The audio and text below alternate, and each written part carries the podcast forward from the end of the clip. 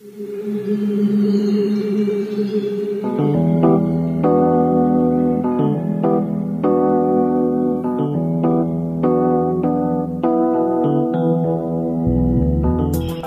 is the Mizzou Sports Podcast, presented by the Columbia Daily Tribune.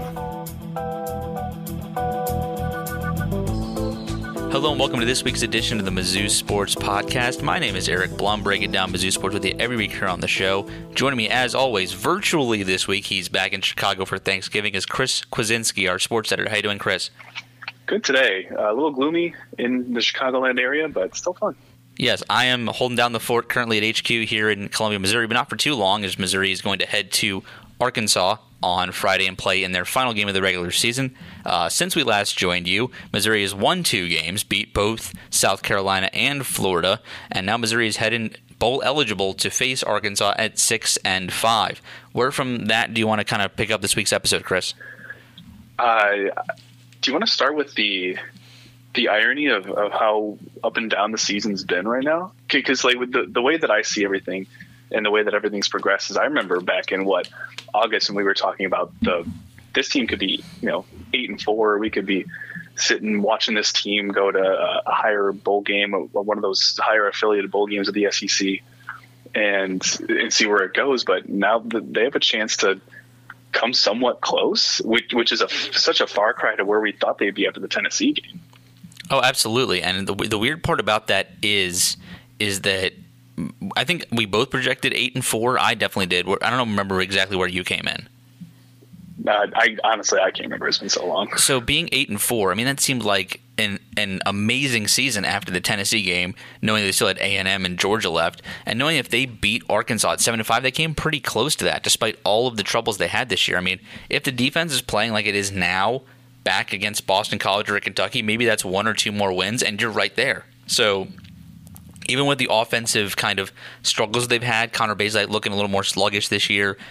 It's still in, in the breadth of everything, still a pretty good season for Missouri. I mean, getting to a, I think I said a couple weeks ago, getting to a bowl game and winning it is probably the biggest attainable goal for this program.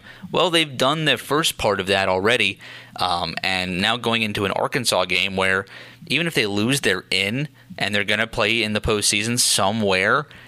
That kind of must feel good. And going into a game where I'd interpret that Arkansas probably is going to get up for this game maybe a little bit more than Missouri is. I mean, Arkansas has not won this game since 2015, and Arkansas with with the belief that they have of the program, they hadn't beat LSU in forever. They did this year. They hadn't beat A and M in forever. They did it this year.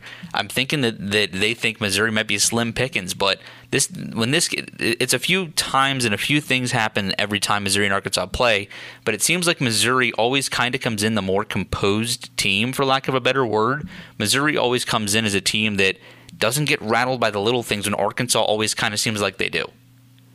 You know, it's funny that you mentioned that because that really kind of seemed like what happened last week, uh, and especially with how many times you saw fans booing Mizzou after a failed offensive possession. You know, Bazelak coming on missing a throw, the fans would start to throw the boo birds out there, and, and so on and so forth, and, and, that continued to the point where.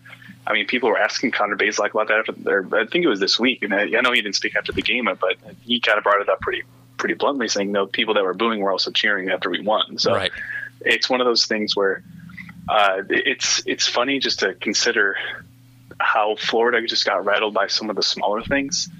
Uh, like I think about the shank punt.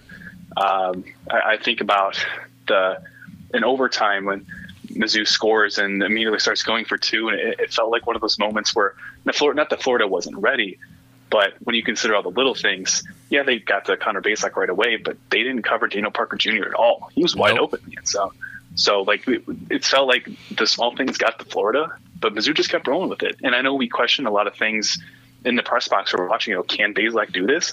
Can he get them to to 20 points, let alone 16? And it, it was such a it was such an interesting game to sit there and especially just question it the entire time. But the fact of the matter is, they came out on top, and, and they, we we ate our words. Well, the words that we were saying in the press box, but at the end of the day, like the, the zoo trusted itself and got the job done. For sure. And, and let's go back to that overtime sequence. Florida runs the Philly special to get up. Uh, and it's like, well, Missouri's got to come and score. And then Tyler, two Tyler Badie runs, and they've pretty much gotten in a position where easy Harrison Mevis field goals, never missed an extra point in his college career. Missouri's going to go to the second overtime. Nope. Drinkwitz calls for two, and they do a play they didn't really na- tell us the name of it. I mean, they I guess they only tell us the names of plays they want to. I mean, they, I don't I don't really know. Uh, but the first read is to Keke Chism on an out route. Then you do the wheel run out out of the backfield to Tyler Badie. Both of those were not available. Then you kind of have I guess the, the crossfield pop route. I don't know the best way to call it. Where even Connor Bazelak said he threw a little fadeaway and it landed right in the arms of Daniel Parker Jr for Mizzou getting bowl eligible. And looking at other results, it kind of felt like in that moment that that was Mizzou bowl eligibility coming down to one play. I mean, because Arkansas only lost to Alabama by seven last week. And so, I mean, that's kind of the gutsy decision making we've expected from Drinkwitz, but to actually have pull it off and have this mantra where Dan Mullen's no longer Florida's coach now. And so, kind of that larger than life character that, as much as Drink- Drinkwitz is still kind of learning how to be a head coach in his third year of doing so, and kind of more so wants to get kind of the quirkiness and pull it out in special moments. That's one moment where he just couldn't even help himself, bring out a lightsaber and all that. I mean, that's that's just it was just a pure Drinkwitz performance as I as I can remember. Being that Missouri didn't play well in long portions of that game, but they found a way to get it done. Those are the types of close games that hadn't been won in previous years. And although there's miles and miles and miles for this program to go to get better development wise, and that's very clear from Missouri's lack of consistency this year, for one night it seemed like, okay, everything's under control. They got this. Maybe we should shut up a little bit more and actually just watch and you know see what they got going on. Yeah, and it, I think the funny thing is, uh, after the game, after uh, Drinkwitz's press conference where you know he busted out the lightsaber and said, "May the force be with you" with the hood on as he walked off sipping that diet coke, and um, which was honestly a picture perfect moment for for him. I can't imagine how satisfying that was. Not just because he beat Dan Mullen, but because he shut a lot of people up, and he's done that twice so far this year with um, getting Luther Burden to commit, but also beating Florida at home. And um, I, I remember asking a member of athletics, like, where where did that lightsaber come from? And maybe it was it was a sign that they were going to win this game to begin with. But athletics told me like it was just in an office. Like it was it just appeared in an office. They had no idea where it came from. They don't know when it was made. It was a Mizzou branded lightsaber that was made at some point in the last ten years, which still works, mind you.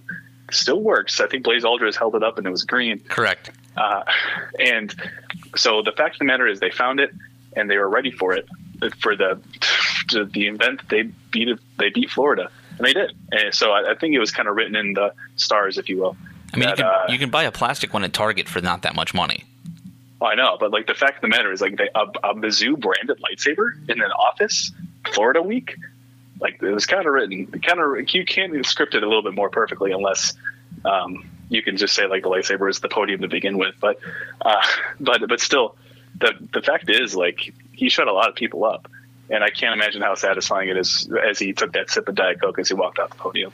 For sure, and now the bowl projections actually have meaning for Missouri. Before it was just of well, they'll get to six wins eventually, and maybe we'll project it. Now it's they're going, and where can they be projected to go? Bowl season just came out with their projection, and they've kind of been the closest in recent years, saying Missouri will play in the Texas Bowl against Texas Tech, and Lubbock to Houston's not a an easy drive. That's probably still about eight, eight, nine hours. You forget how big the state of Texas is. So even though it's about 14 from Missouri, it's not like they're facing A and M or Texas like they did in 2017 in the Texas Bowl, where it's essentially going to be a home game for an opponent. Although I'm sure Texas Tech has plenty of alumni all over that state.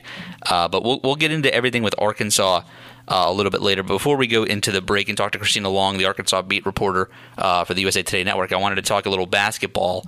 Uh, those are both underway. The Missouri women are five and zero, oh, beat Troy last night. The Missouri men are three and two, and I'm not sure three and two does justice. Kind of how uh, slow out of the gate they've been, to be honest. I mean, they looked okay in their opener to Central Michigan. Then they lose at home to UMKC and were never in that game. Then they need a late run to even pull away from Northern Illinois. They look awful in the first half against SMU, then find a way to win in overtime somehow, and then get absolutely get the brakes blown off of them by Florida State a couple nights ago. Which what's kind of been your impression from either, either basketball team, Chris? Well, uh, from the men, it's been to the point where it just seems like they're not not looking for a not looking for a leader because we, we know who the leaders are on this team. We know it's Javon Pickett. We know Uh, it, there's Kobe Brown who can play too, and uh, but but just someone who can step up and be the go-to guy every night. You know, the guy that's going to drop 15 to 17 points a game.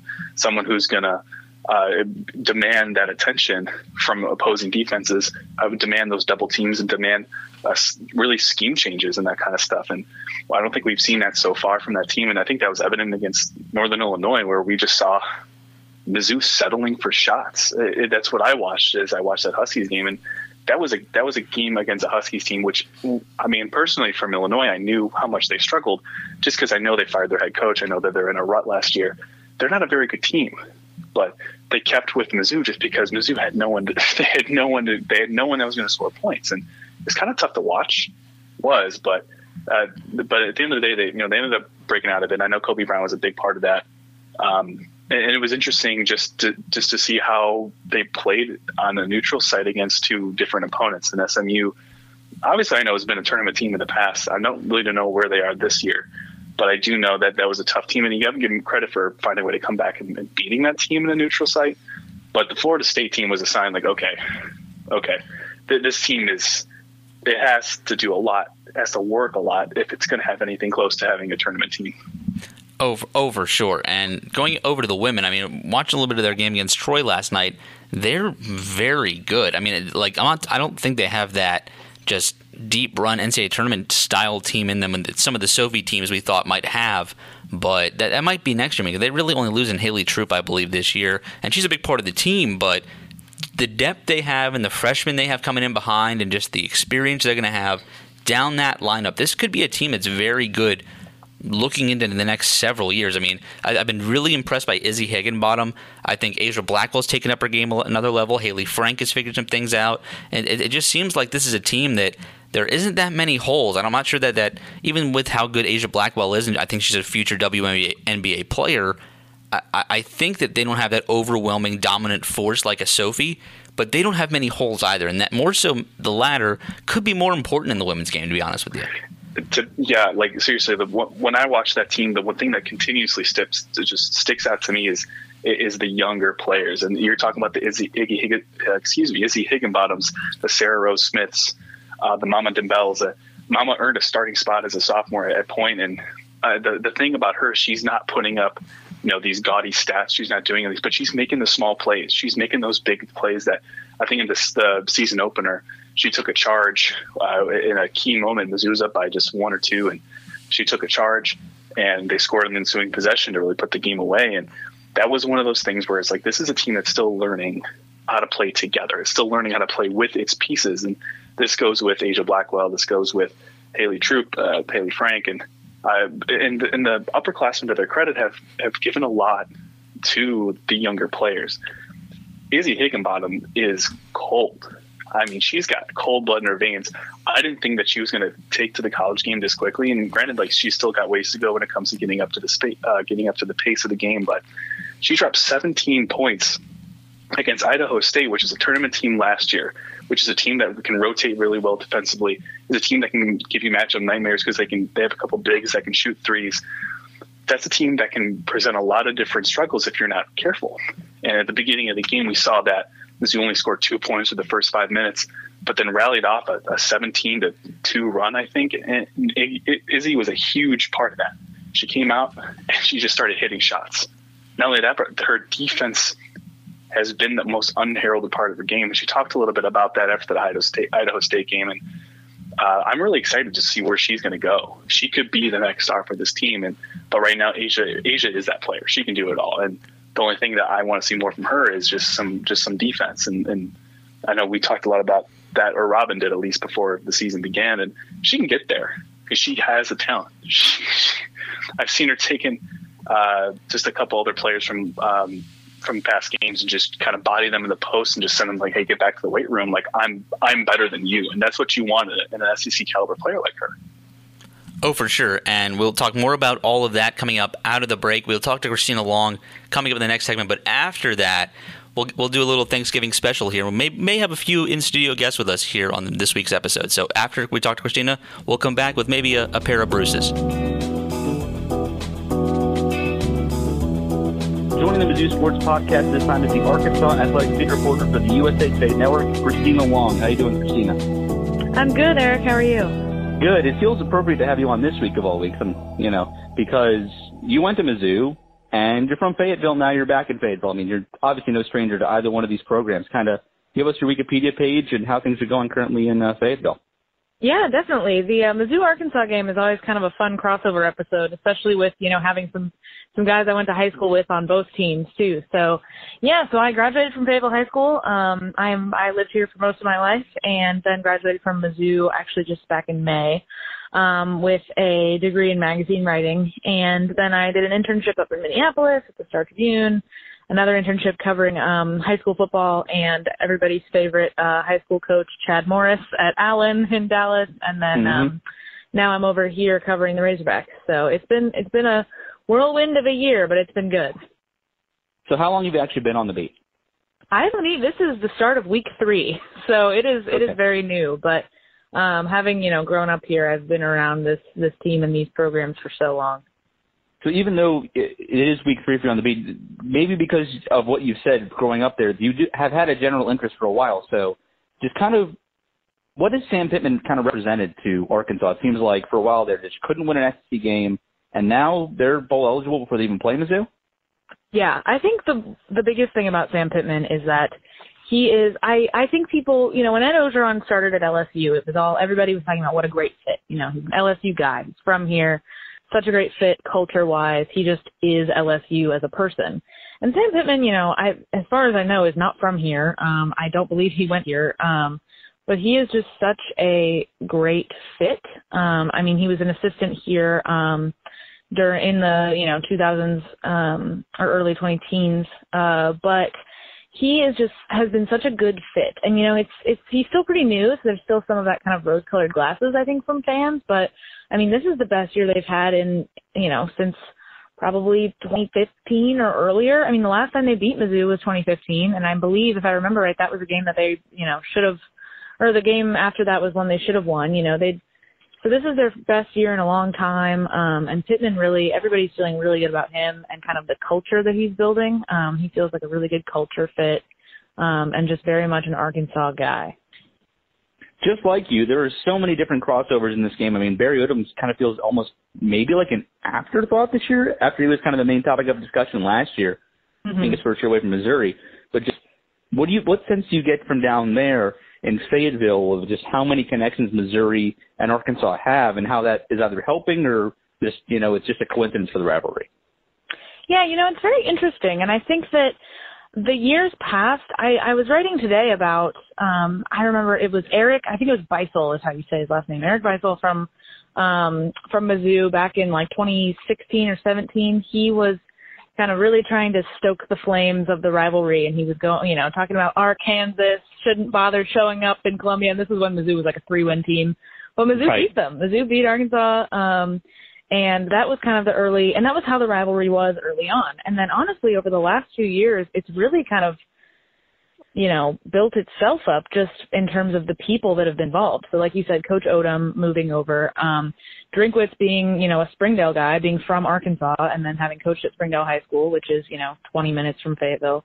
Um, and then, of course, with Akial Byers and Barrett Bannister being from here, um, formerly Taylor Powell, now the quarterback at Troy, um, those were all big guys that, you know, were really good at Fayetteville High School. You know, they were all my year.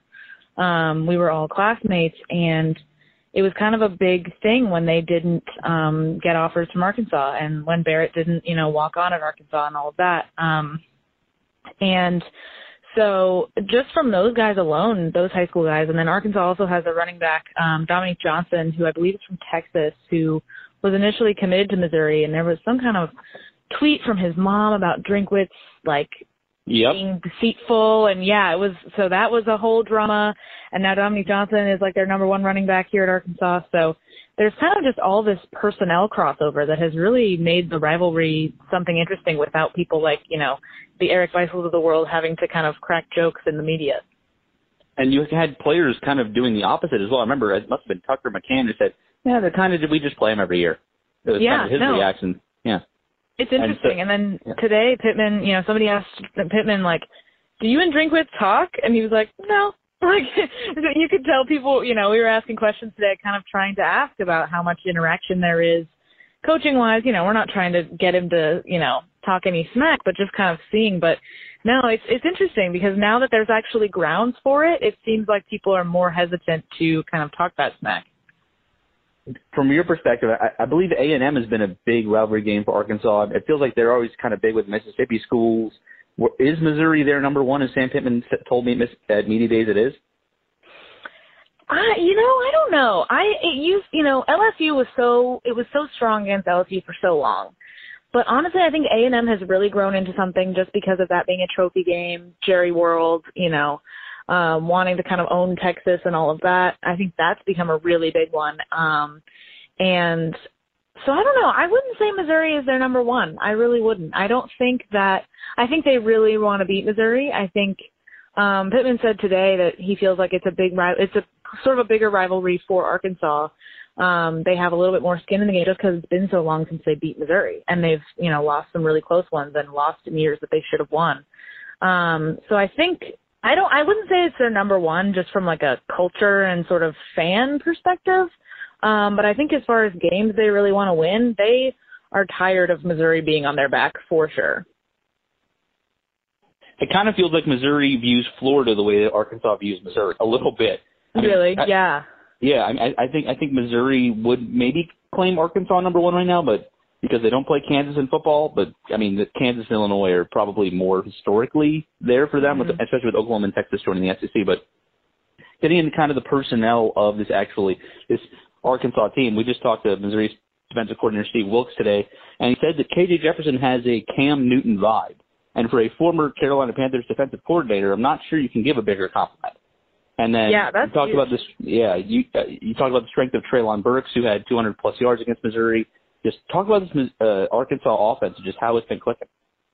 Yeah, it's been really interesting to see. You know, I feel like you know, when I was growing up, Arkansas was very, you know, it was there were a lot of running backs that were very, you know, the players that we loved were running backs. You know, even beyond Darren McFadden, the Alex Collinses, you know, all those guys. Um, and now it's KJ Jefferson has been fascinating because he's just this thick quarterback. I mean, he's just a tank, and he really has this interesting ability to keep plays alive on on his legs. And you know he evades sacks like crazy and then still makes a throw that you don't expect him to make. You know pittman has commented before about like kj sometimes makes plays that you're like oh god no what is he doing? And then all of a sudden you're like oh good oh he did it.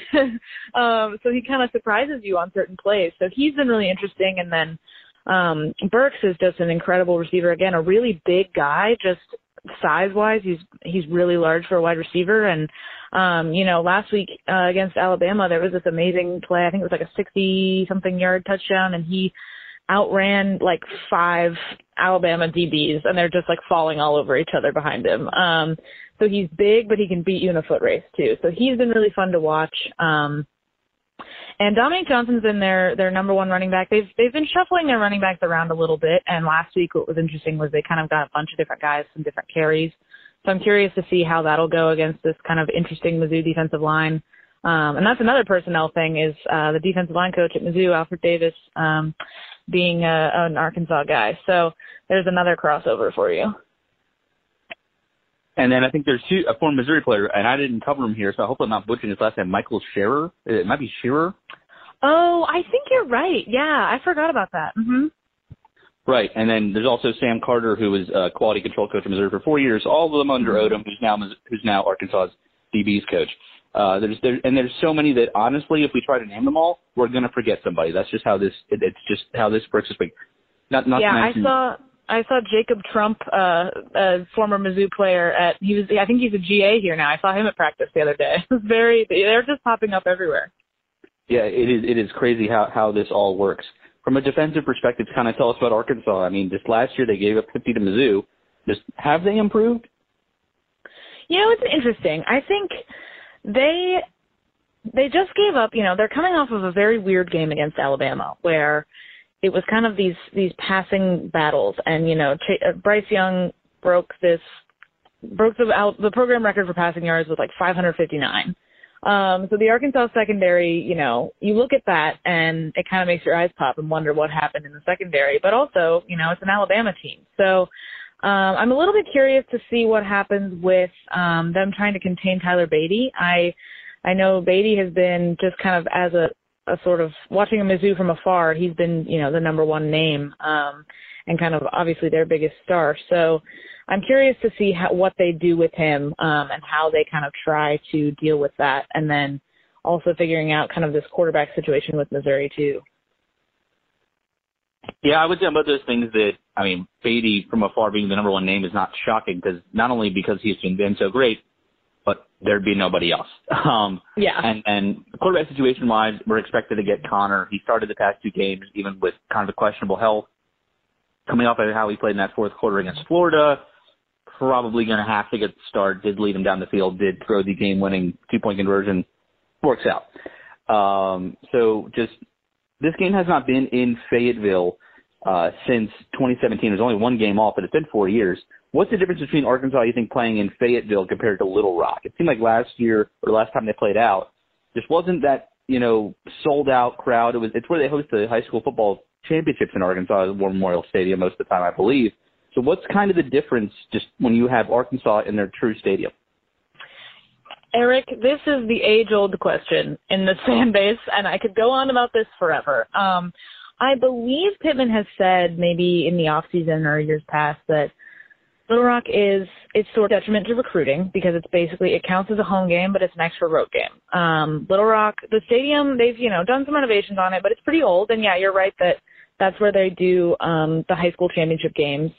Um, but the thing about Razorback Stadium is it's just it's massive and it holds I want to say close to seventy thousand people. Um, I don't know what War, Memorial holds, but it's not near that. Um, and you know they'll they've been filling it all year. Um, so especially in a year like this when they are going to be getting you know sixty five to seventy thousand fans at their games here in Fayetteville, it's a huge difference. And um, you know, it's way louder. It's it's just such a better atmosphere. And War Memorial, you know, people people show up because there's a huge alumni base in Little Rock. It's the capital, um, the medical schools there, all that stuff. Little Rock is not, you know, a small place. It's just the stadium is not, you know, when you have what they have here, there's there's not really Little Rock doesn't really compare that well. So I think especially on a short week, um, having this this game in Fayetteville is going to be really, really good for Arkansas and especially for its fans. So everybody just kind of tolerates Little Rock, and that's the view from the Missouri perspective too. So I think Missouri would actually probably prefer the game to be in Fayetteville, not only a closer drive, but probably if a home crowd is going to motivate you as the visitors more, you'd think it'd be someone in Fayetteville, not the Little Rock crew that sh- showed up last time, where you know a quarter of Arkansas's roster had the mumps, and maybe thirty thousand were at that game tops.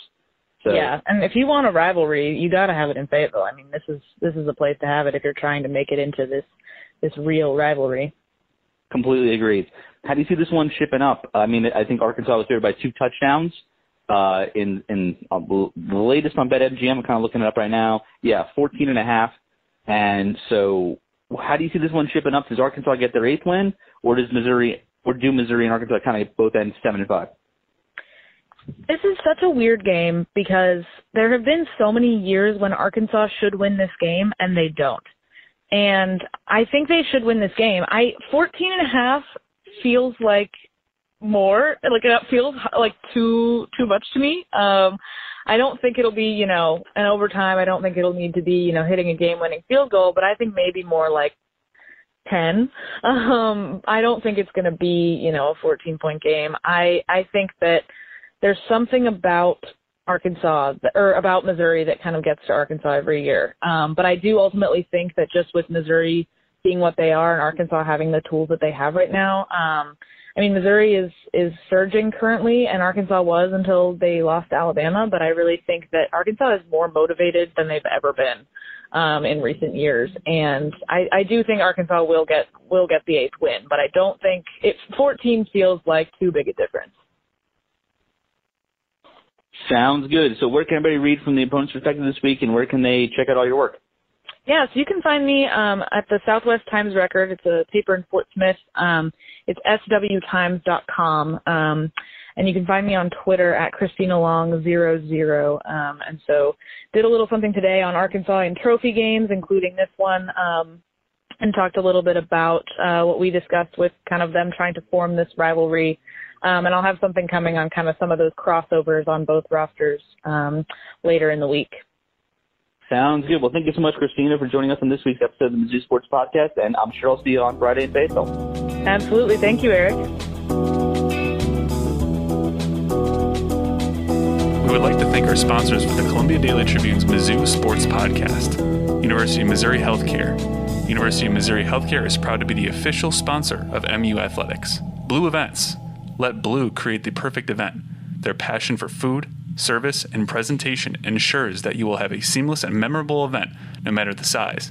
They will work with you to bring your vision to life. Phyllis Nichols State Farm Insurance. There when things go wrong, here to help life go right. The Mizzou Sports Podcast is brought to you by Zaxby's, the home of handmade to order chicken, salads, and more than a dozen mild to wild sauces. Stop by your neighborhood Zaxby's today.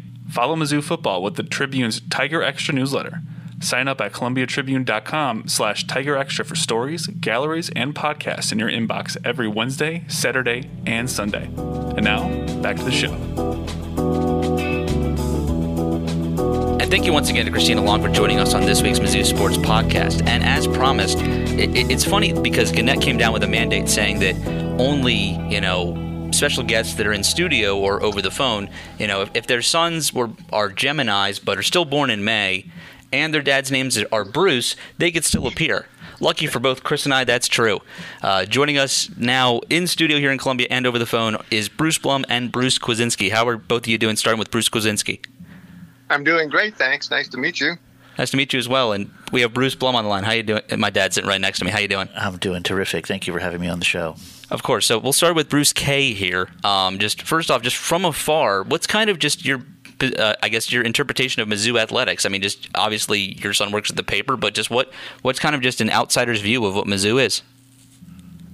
Uh, well, for the for the first time, I started started following an SEC school, and uh, uh, closely um, because I've always hated Alabama, so I've never followed SEC. Uh, um, but I, uh, I've really enjoyed uh, following the Mizzou football team this year uh, and, and watching uh, how they started out kind of shaky, but really turned it around. Uh, anything to add, Dad? I, I, would agree with that. I have absolutely no interest in Mizzou sports other than that my son is the beat writer, and that puts me 100% following all of the teams and reading his articles in the paper and listening to his sports podcasts.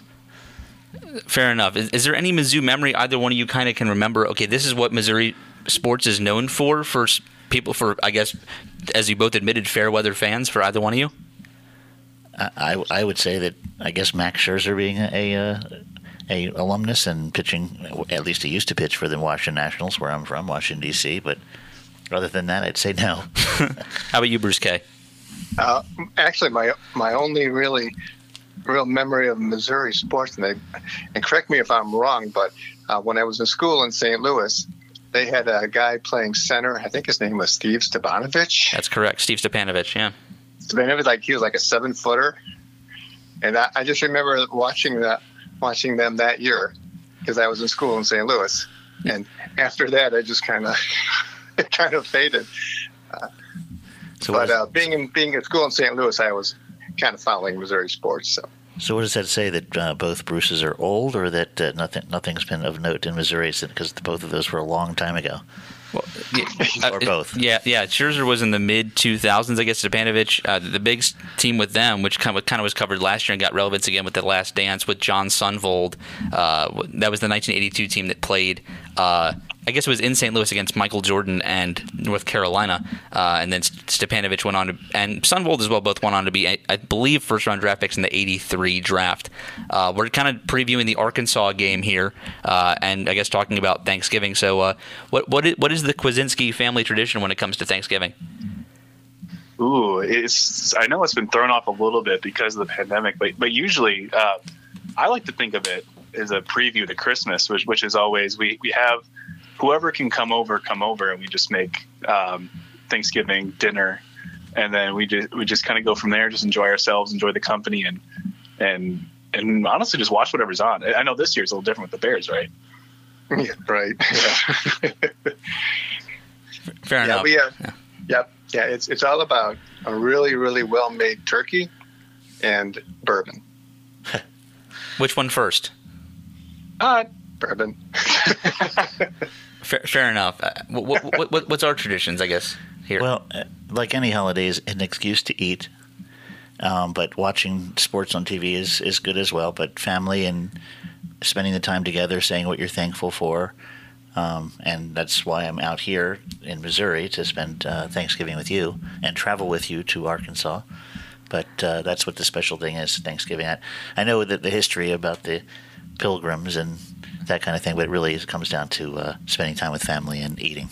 I guess one one interpretation I just made is that because the, it used to be the two teams who always play on Thanksgiving Day for the NFL were the Lions and the Cowboys for whatever reason. They still play, and they still play, but the two families here are fans of the two rivals of both of those teams, being the Chicago Bears in Chicago and the formerly Washington Redskins here. And so usually, if they play, they play their rival on Thanksgiving, or we're just rooting against the the annual right. game. Anybody you root for two teams, the Washington football team and whoever's playing Dallas. Right, and I'm I'm pretty sure uh, uh, over there it's it's very much the Bears and whoever's playing the Lions. Is that correct?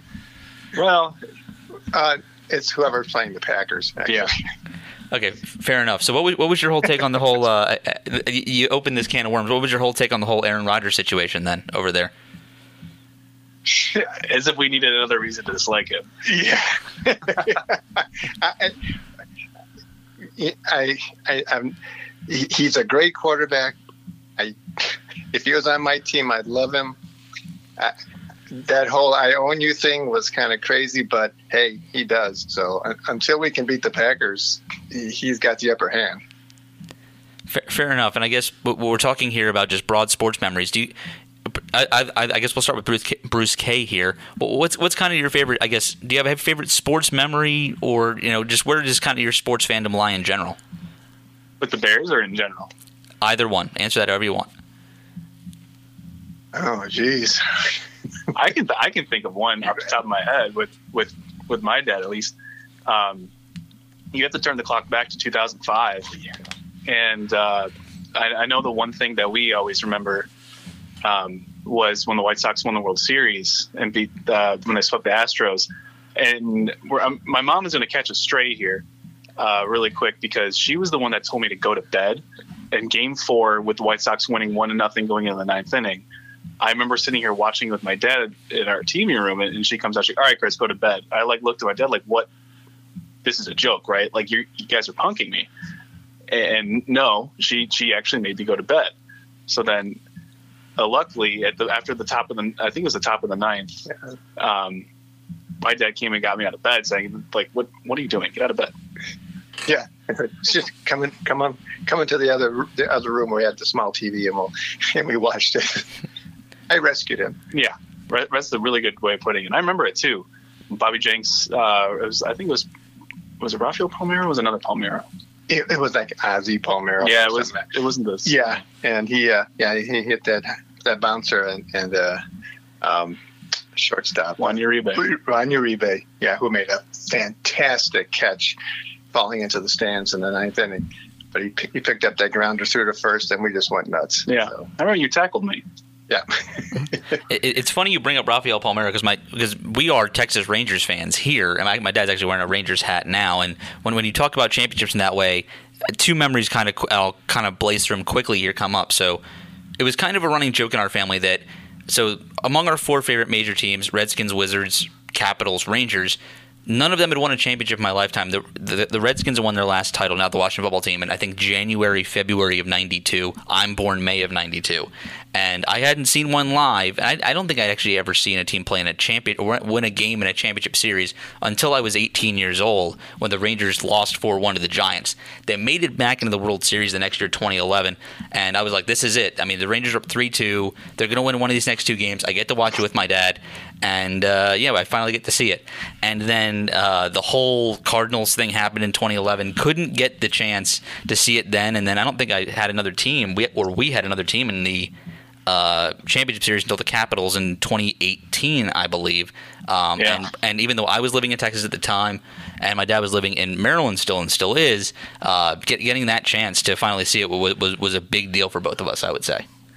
It was. I mean, I, my my excuse me, my memories are, you know, obviously with my dad, uh, and him taking me to then I will say Redskin games. They were the Redskins then, so being able to share sports memories with my son it make, makes me feel good that you know we took baseball trips where we went around the country uh, on tours, you know, for three different years and saw many many stadiums, and that would just make me feel terrific. But uh, but yeah, so the the uh, Wizards are horrible every year, although we'll see what they do this year. um, they're never something to root for. Texas is usually eliminated before the All Star break, and uh, and so that leaves the uh, Capitals and the Redskins. And um, so the Capitals give us joy every year. We're enjoying watching Alex Ovechkin, something we could share. Um, I do remember sitting with Eric in his uh, dorm, and twice the Texas Rangers were down to their last out uh, to win, and both times the Cardinals came back and won both games six and seven. But uh, my greatest sports memory, I would say, and I don't know if Eric's ever mentioned on this broadcast, my absolute favorite athlete, not just football player, was Gale Sayers. Um, and to watch him run in the open field, I'd never seen anything like that before. And uh, so that's that's how far back my memories go. But uh, um, and then once uh, Eric and I went to the Hall of Fame uh, in Canton, and uh, he bought me a Gale Sayers T-shirt, which I still wear. So those are my greatest memories. And they're Bears. They're, they're Bear, they are Bears fans. They probably have some memories of Gale Sayers there themselves, don't you? I um I, I really don't remember a lot of watching him. I, I watching him play back in the back then. Um, but I remember my memories are of Walter Payton and watching Sweetness run and just and then him finally getting that Super Bowl ring. Uh, that was a that was a great Super Bowl. I grew up I grew up a, a Bears and Raiders fan, and uh, so I got to watch the Raiders win the Super Bowl, and I got to watch the Bears win the Super Bowl. Now, they haven't sniffed it lately, but well, yeah, they came close, but then, yeah, then special teams kind of took us away from that. But yeah. Um, that but that's that's bled over to, to me too because I, I always have a soft spot for the Raiders. Well, unless they play the Bears, but um, uh, it was always funny growing up that too because I always have or I always had multiple jerseys in my closet. I had a Raiders jersey and I had a Bears jersey. I think it was Ted Hendricks, and then next to um, whatever my Bears jersey was, it was Urlacher going up, and then uh, Devin Hester, then Alshon Jeffery, and then Lance Briggs. Uh, and, and I think I need a new one. You have Khalil Mack now. Oh, that's right, Khalil Mack. Yes. Who's now who's now on the Rams, or is he still in? Is he still in Chicago? Khalil Mack. Yeah. Oh, he's on the Bears. He's, he's just on. Oh, I'm thinking of Von, I'm thinking of Von Miller just got traded. Right. My, Yeah. my bad. My bad. Uh, so we promised we would talk about Missouri, Arkansas, um, and I, and I guess that the experts in the there isn't that many experts in the room, but I guess I'll ask it like this. We'll start with Bruce K. Uh, your favorite sports rivalry and why? Considering Missouri and Arkansas are trying to build a rivalry here, and we'll see how much of that is manufactured and how much of it isn't. Uh, what is your favorite sports rivalry? Oh, it's it's man, it's got to be the Bears and the Packers. I mean, that's got goes way back to the beginning of the NFL, and and uh, and it's just nasty. there have been some nasty games from from back when when uh, Walter Payton was running, and how they used to try to gang up on him, and and then uh, and then uh, no, lately us just trying to to to get anything, just win something against Aaron Rodgers. But it's always when it's Packer week here, it's it's just crazy. So that that's got to be my my favorite rivalry. It's just too easy to say the uh, Washington and Dallas. You know, when they were the Redskins, the you know the Indians and the Cowboys, and they've had some great games. Um, I, as I mentioned, the, the Wizards and the Rangers. In order to have a rivalry, that your your favorite team has to win at least one of those games, and so they don't really have rivalries with anybody. Um, hockey wise, you know, the Capitals and the Penguins in Washington, we sorry to say hate Sidney Crosby, but. Uh, uh, this is a Mizzou sports podcast, and so you know, I, I guess Mizzou's is Arkansas a rival of theirs. Uh, overall, Kansas would be their biggest rival, but they don't play. Haven't played Kansas in football since 2011. They're on the books for 2025, but But in basketball, they have a special name for the game, Missouri. it's, it's the border war for basketball. And, and football, it's called the border showdown. Um, Mizzou- Did Mizzou win last year? over Kansas in basketball? And the, yeah. They haven't played in basketball since 2011 as well. They, uh, So how are they rivalries if they never play? I- the, that that's what most, most I think most, still most Missouri fans would say over any team in the SEC they still prefer to beat Kansas. Um, in the SEC itself, in football, it probably is Arkansas. Um, Tennessee's kind of kind of floundering. Maybe Florida with this whole Drinkwitz Mullen stuff is coming up, but yeah, they- they're still kind of. I mean, it's still only year number ten the SEC for Missouri. They're still kind of gaining traction. It's still gaining acceptance overall. So if you're talking rivalries for Missouri, I mean, basketball wise, Illinois is a yearly game and then Kansas, who's getting back the next six years they're playing uh, this year in Lawrence, and then Columbia, Lawrence, Columbia, and then the final two years on the current deal are both in Kansas City.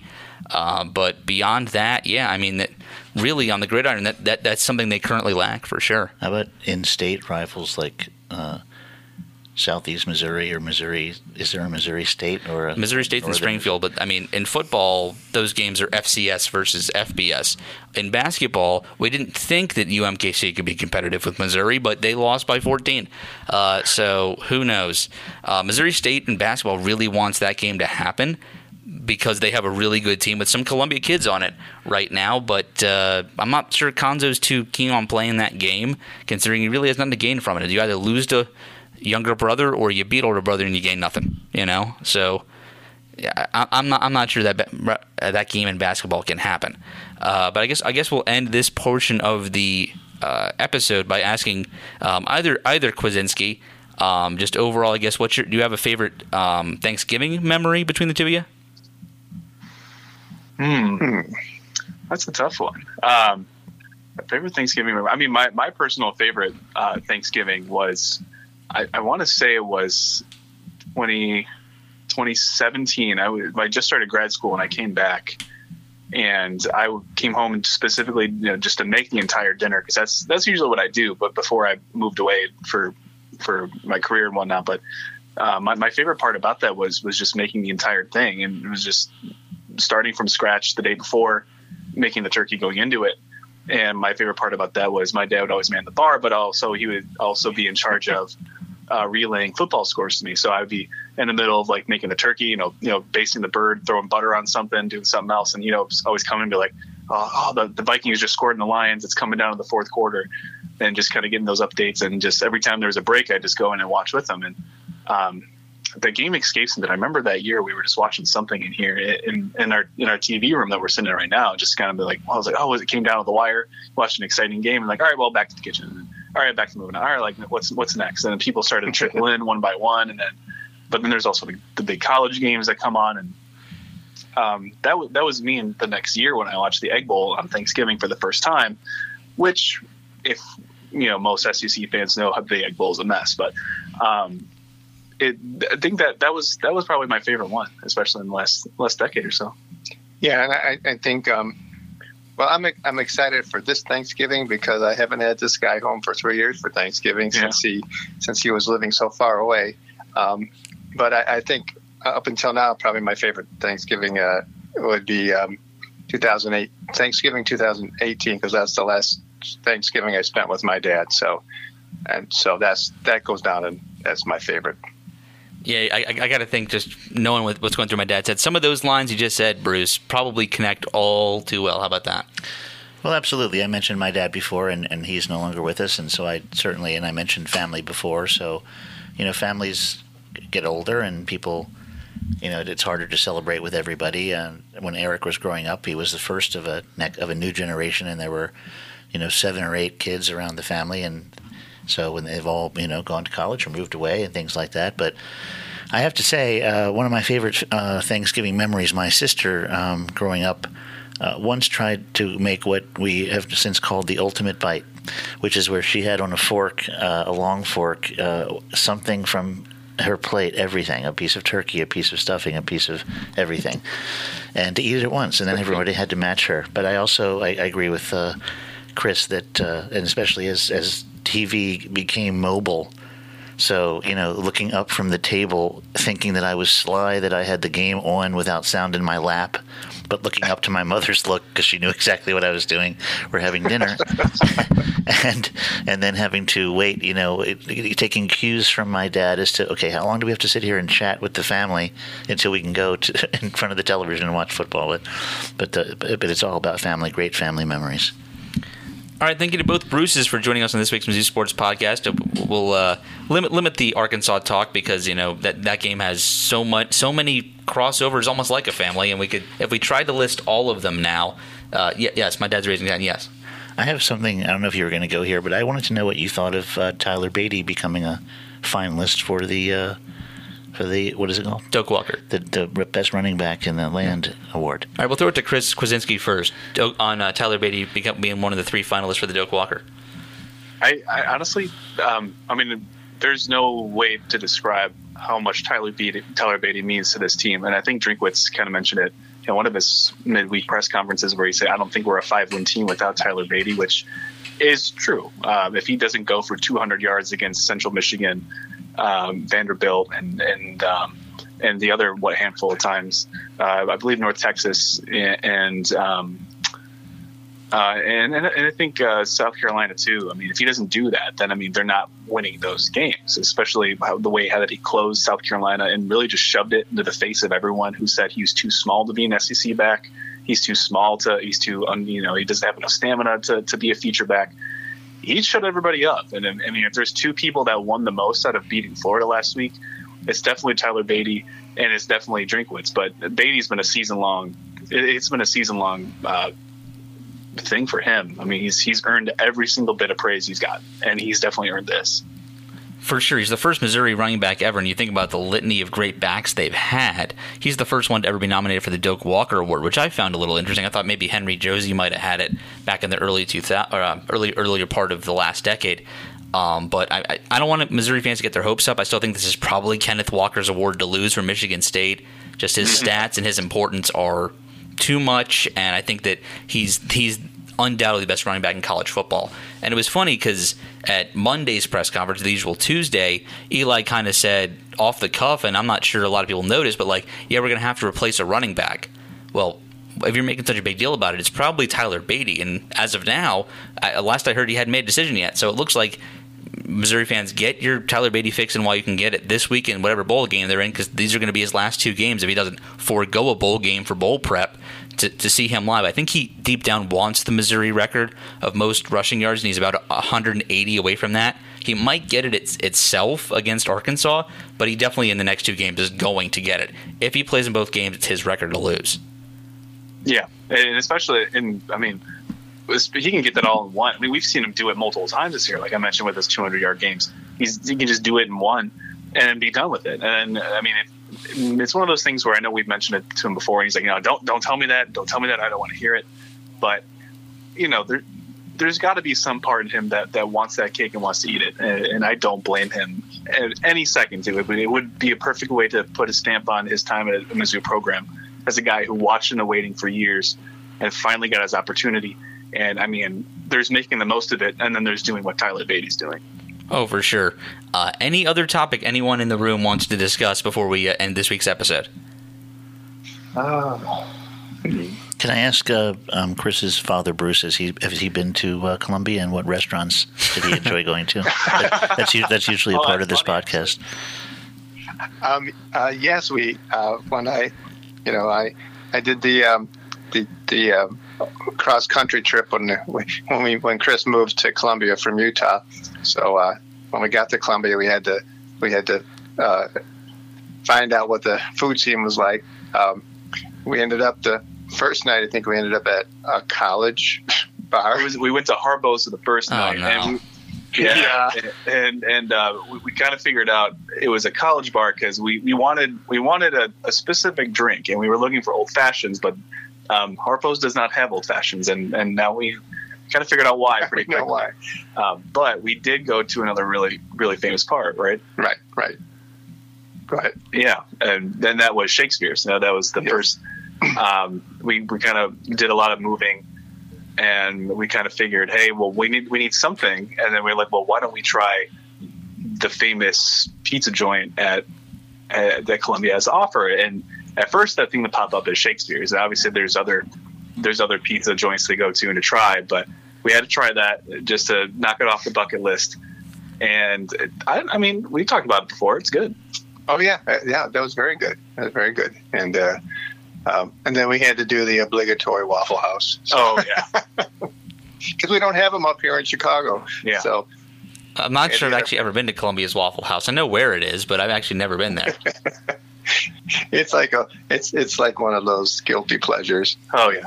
So, Fair enough. Kind of, I guess, like like what I find a bagel in every city. You, go to the Waffle House in every city. I I, I understand that.